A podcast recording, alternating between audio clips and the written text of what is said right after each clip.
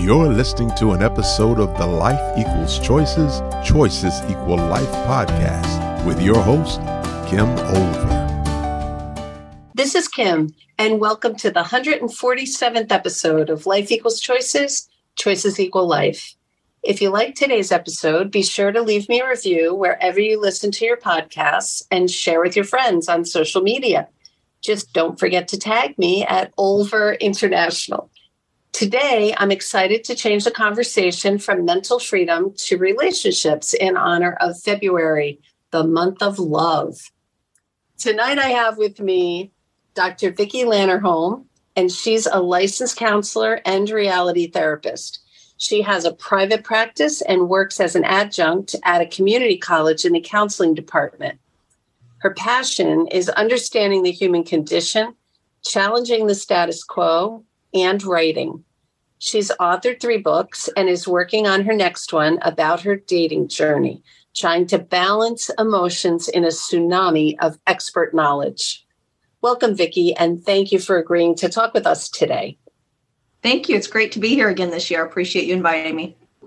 I loved our conversation last year. And when we were talking, you were a couple months into your dating journey as a therapist, I remember you were trying to explore the modern dating narrative regarding online dating, matching, compatibility, and you were working at balancing emotions of dealing with this firsthand in the face of all the expert insight you have as a therapist and the popular concepts like high value partners. And it sounds like you have one takeaway that you want to talk to us tonight on communication. Is that right?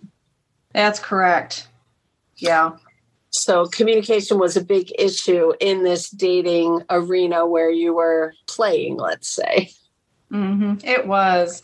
And I found that it wasn't just my interpretation or experience of it, it was everybody mentioned that communication was a problem in both women and men. What I primarily run into is people talking about how they ghost or people block or go missing all of a sudden. So it was technology fueled and I found that interesting as well because it's very different than many years ago in dating. Communication was something that rose to the very top of, of what I wanted to address and understand more in my dating experience as well. I don't know if you want talk me want me to talk about the different points I found or where you want to take it tonight. Well, let's start with how do you define communication in dating and what kind of role it actually plays? How big is that role of communication? It's pretty much the center of relating. I mean, you, you absolutely have to look at that as the very key piece of relating and dating. It's the communication is the vehicle, right? So this is how we get to know someone. We decide if we're going to trust them or not. It helps us meet a need, whether we feel a need to belong or we need, feel a need to have fun or have power and control. It's the way we express emotions and thoughts because those are internal and you can't know them unless you speak about them, right?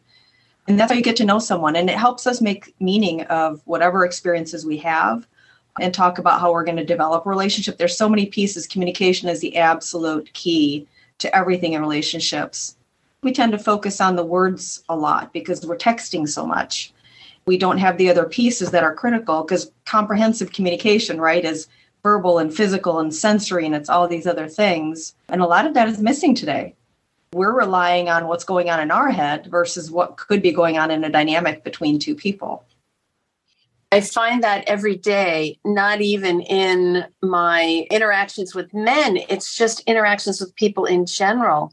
I'm not a person who was raised with good morning every day, right? My it's just not something that my parents ever said, so it's not a habit of mine and I'll shoot off a text and I get right down to business. And people will respond and say, Well, good morning, Kim. And I'm like, Whoops, I forgot that part. Right. And so they might infer something from my lack of good morning that I'm being brisk, but that's not part of my regular routine. So it, there's no meaning in not saying good morning. It's just not a habit of mine. There are a lot of inferences. And I love the way that you talked about how all of that stuff is going on internally, and a person can't know what's happening inside your head. You have to share it verbally for them to understand it. That's so common sense, and yet it's not something that we often think of. One of the parts of this that struck me when I was thinking through, well, what are the things that I could talk about related to communication? Because we have communication styles, we have these issues in dating, we have online dating and all of this. And I thought, well, it really comes down to that inference. And I thought of it this way, you know, we tend to focus on words and nonverbal language and but we're always interpreting silence today. It's not the things we know, it's the uncertainty of what we don't know. And that's what trips us up.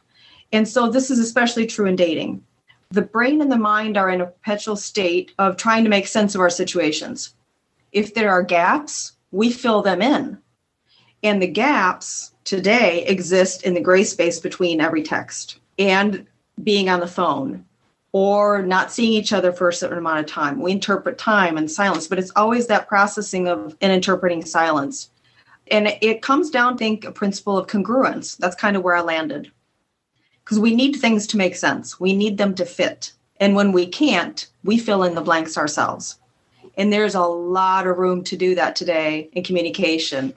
I boiled it down to three things that are problems. Okay. It's really about lack of communication, miscommunication, and over communication.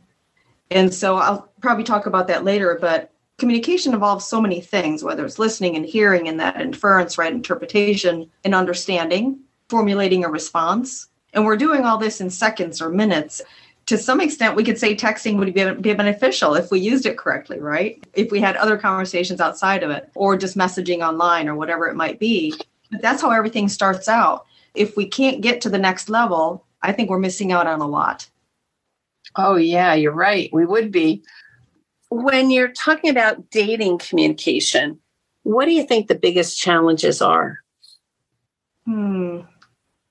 Probably those three things what we don't know and we don't know how to ask we don't know the words and they're usually too long to do in the, the mode of communication that we use today which is messaging or texting or, or just talking on the phone email is not I've not seen that yet in dating. That was not my experience. So there isn't that length of communication or affording elaboration on what we're thinking or feeling. So it's short spurts of being of brevity of communication that does not disclose anything, and we have to make those inferences. So we lean on cues and heuristics and biases and our friends and bros and whatever it might be we have in our social circle or what's online to understand other people rather than getting to know them first.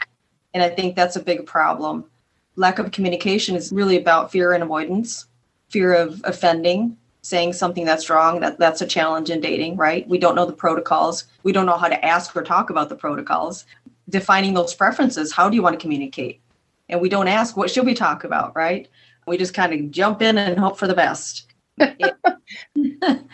uh, we don't talk about. I mean, lack of communication is also choice of time, place, method thereof and we don't we don't talk about what those are. So if communication is the central piece of getting to know someone which it is in dating we don't get the the logistics out of the way first. We don't do the housekeeping about well how do you like to communicate? Is texting your favorite? What do you like to say? I had a conversation yesterday with a man and he said you know i'm pretty picky about this but this means a lot to me. If someone says good night or night those two things tell me different things whether they're willing to put forth the effort or not to me, I said, well, I see it a different way. When I say night versus good night, night to me is more intimate versus good night feels more formal. So we had these two different perspectives. But had we not talked about different communications or saying certain things or how we come across in text, we would never have known this and we would have probably mm-hmm. walked away, right? And so this happens all the time. It's a small example of what we encounter in the dating world today. I remember early in a relationship that I had, I used the word whatever when I was inviting this person to my house for dinner. It was kind of an impromptu, spontaneous, same day kind of thing. We were early in the relationship, and I said, I made spaghetti for myself, and I have plenty to share if you'd like to come over and have dinner. And I said, It's okay if it's not possible, whatever he had the experience of that word whatever was very negative to him. It was like yeah whatever. Like i really didn't care. And we actually had i won't say we had an argument but he got really sulky. And I really had to bug him about what was going on because it seemed like an about face and I had no clue where it came from. And I'm really glad that we had the conversation because then we went on to have an actual pretty long term relationship. But if we hadn't have done that, I think he would have walked out that door and never come back. It just was that crazy. Something yeah. as simple as a word. And then yeah. I'm thinking about our brain's hardwiring for negativity when we don't have all the information and how we always jump to a negative conclusion, which would be added to the complication with communication. Yeah. That's the miscommunication piece, then, right? Because we're not saying something about our history. Because when we're communicating anything, it's about what we come into it with. It's not what the other person is giving us necessarily. This is especially true in dating because we're under stress. And when we're under stress, it compromises our ability to access cognitive information, right? And think clearly. We have to catch ourselves holding our breath. And so that situation compromises the integrity of communication to begin with. So you're going to have miscommunication. You're going to feel something. You're going to feel defensive or whatever it is. You don't know how to label it. You're going by your history versus what the other person is doing. Mm-hmm. And if, furthermore, not even together in the same room, where you can have that sensory input, you only have the cold, right, words in front of you based on what someone else used those words for in the past. So that's a miscommunication piece that you know you really need to define the purpose and appropriate method of communication. Talking about different attitudes that you've experienced from others in the past and how those have come across what words were used what did they do. I had a really fun experience in december where a good friend of mine who's a chief for a fire department he said hey i'd like you to come in and talk to my guys. Can you do a workshop about resilience and self-care and first responder work and just talking about talking about things right emotions and all this and i said sure so i did a three hour workshop with these guys and it came down to I, I, had this slide with facial expressions and we were talking about what would be approachable what would be and of course, everybody wanted to approach the one who was smiling and, and the ones who was angry or upset, right? They didn't want anything to do with that. Sad and surprised, they were a little confused with. But it's like, what do you come home to at the end of the day? What's approachable?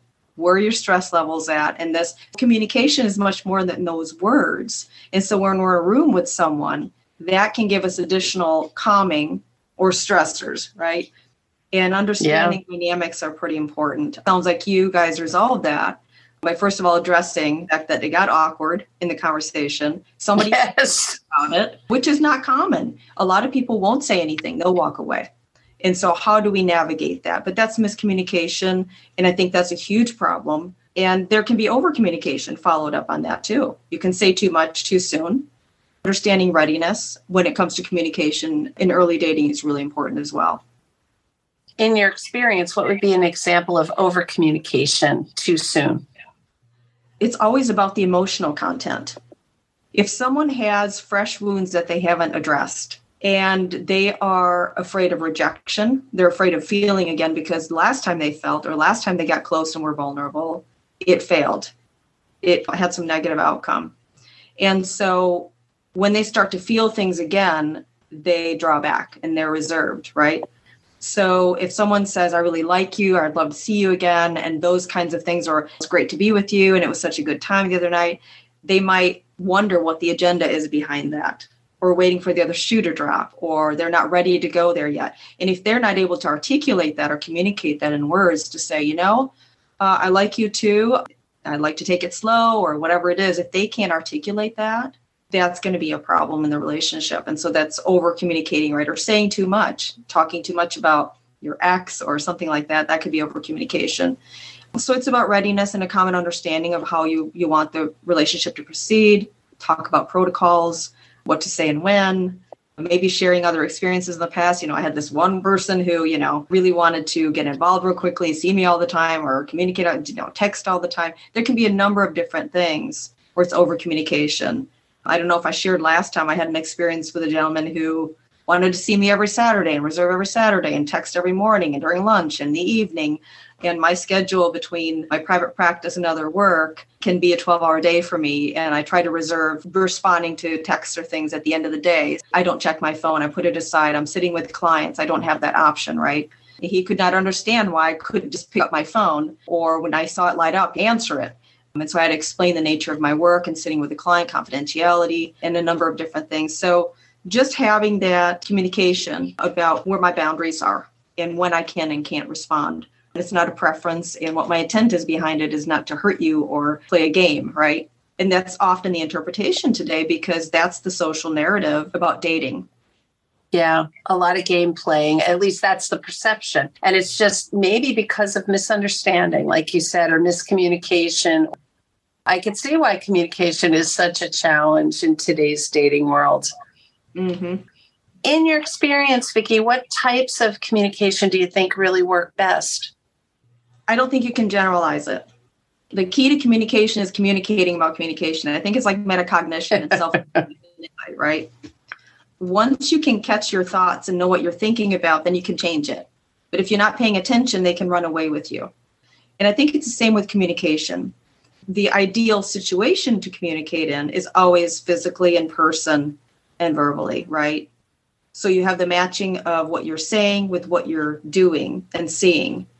One of the things I said to in their first responder training, I said, so, you know, I pointed to the woman who had a very angry face in the slide, and I said, what if she told you that she's really happy? And they all said, she's wrong. you know, she's lying. she's lying. So, what works best is having that match between what you're seeing and sensing and what you're hearing and the words that are coming together with that. Communication works best in certain situations when stress levels are low. That's really important. It's hard for us to understand and process information that's coming at us when we're in a level of stress. That's always going to be a compromise. When motivations are positive, when we're not reactive or defensive or looking for the other shoe to drop. At the end of the day, when somebody comes home from work is not the best time to address certain things. So, when you talk about different things is important and discuss where our stress levels are at with our partners. Like at the end of the day, I just need an hour to myself, or on Sundays, I do XYZ and I just need me time. Have that clarity and boundaries and what our needs are. We need to be in the same physical space again, that sensory input engagement, void of distraction.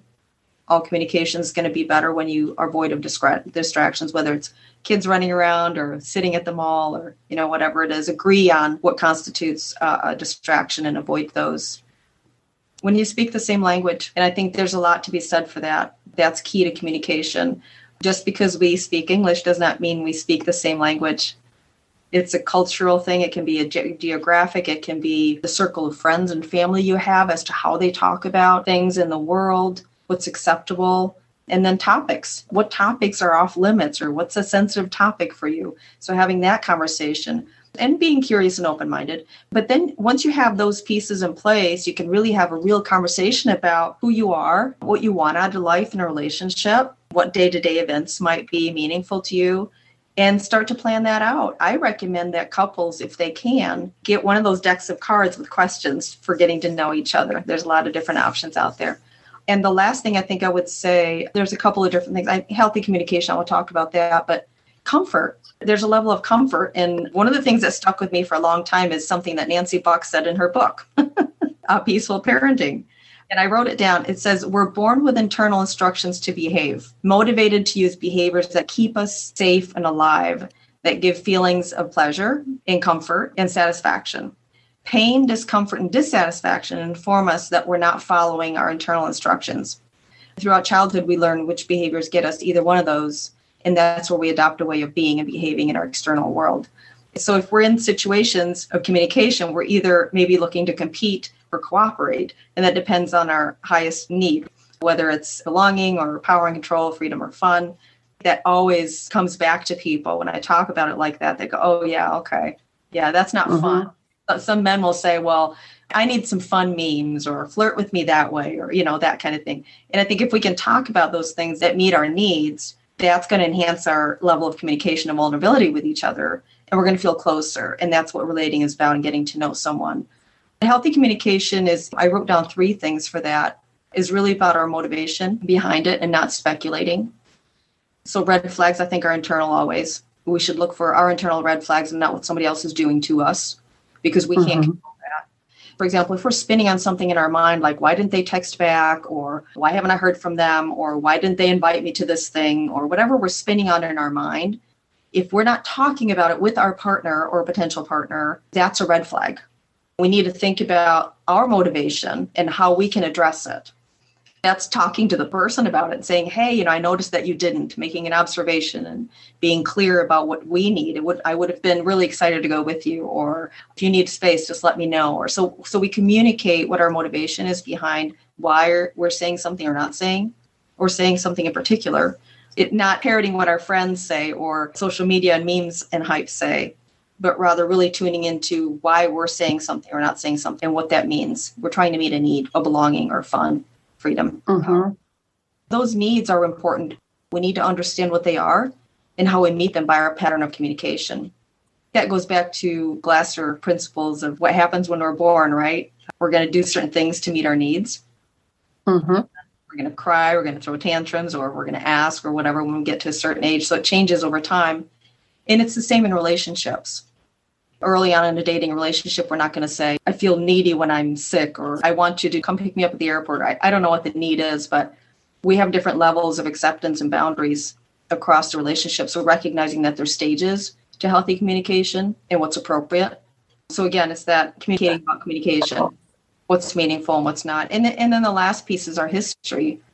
If we recognize our pattern of communication and our perceptions, how we've interpreted other situations and are willing to talk about that with our potential partner, I think that's really, really important because that builds trust.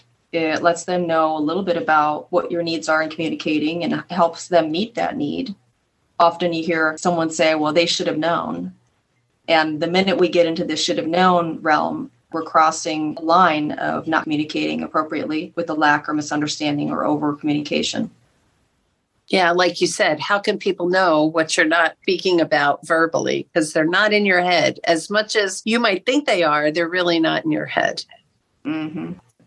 What kind of advice would you give to someone who's early in a dating situation about communication? Lean on the side of common courtesy, always. No one's perfect. And there's a human on the other end if you're not in person, there's a human on the other end and they have feelings whether you do or don't. Common courtesy is just being kind. If you're not feeling it, then you need to say that. Learning how to be comfortable with discomfort in communication so that you can be authentic. You don't feel bad, they don't feel bad. You're clear and consistent. They always know where they stand with you. But being kind is, I think, is the most important one. And then recognizing that there's stages to dating communication and not making assumptions and not having expectations unless you've explicitly talked about them. Don't play games. If you think they are, ask about it. I noticed that you didn't text back for three days, or I noticed that you got quiet when we were talking about, or you know, having that level of versus making a, a speculation in your mind and spinning on it, just explicitly making that observation and asking if they're willing to talk about it and not expecting that they're going to on the spot, but also giving room for them to say, you know, I don't know, I wasn't comfortable, I can't explain it. Can we talk about it another time? Finding those words to give each other room, knowing that nobody's perfect and there's no right way to do it. But as long as you're talking about it, you're being curious with each other, you're being kind. Those are the key principles for really getting to know someone. Pay attention to your own thoughts and actions because you can't control what they do that's a fact. I'm guessing that you're not going to recommend ghosting as an appropriate response in a new dating relationship. No, I think it says a lot about the person who's doing it and not in a negative way, but I think people struggle a lot. And unfortunately, it has become a coping mechanism where you just shut them out. And, and what it does, if you are ghosting someone or you are blocking them, whatever you're doing, I think you're doing yourself a disservice because you're not finding ways to cope in a healthy way with whatever emotions are coming up. Or maybe you feel incompetent in terms of how you express yourself verbally, then go find a mental health coach, life coach, someone who can help you navigate both that emotional and that feeling, finding words to replace it to say, you know, I'm feeling overwhelmed. I really need to stop this conversation, or I can't talk to you, or I just, whatever it is, to express that there needs to be an end to the relationship, or you're not feeling it, whatever it is But finding those words and building that, I think, is a sign of, I don't like to use the word maturity because I don't think it's necessarily a level of that. But I think it's a coping mechanism and it's a negative one that impacts the person who is doing it. And they can become numb and impair their emotions and range and capacity for feeling things rather than tackling them. Definitely ghosting, MIA, and blocking, those types of things are harmful that goes against what you said about kindness and consideration and remembering that that's a person on the other end.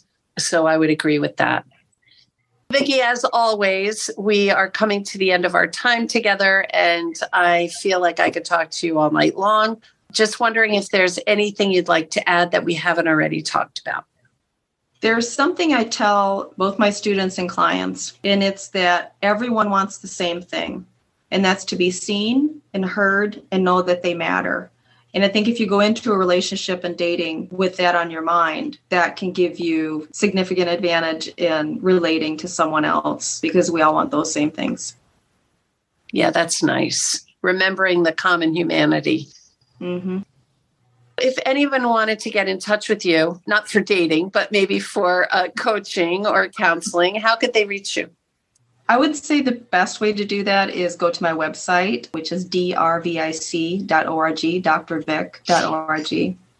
Dot org. Okay. Terrific. Thank you so much. I'll put that in the show notes. Thank you. I really, really appreciate you joining us today, Vicki. You have such a wealth of personal and professional experience to bring to this conversation. Thanks again for being here. Thank you, Kim. Joy to be here. I hope you enjoyed today's podcast and remember to leave a review and share with your connections on social media. I also hope you'll join me next week when I'll be continuing the conversation on relationships. I'm looking forward to it. Talk with you then. This has been another thought provoking episode of Life Equals Choices, Choices Equal Life. To listen to past episodes, please visit our website at lifeequalschoices.com or listen wherever you download your podcast. And don't forget, remember to subscribe.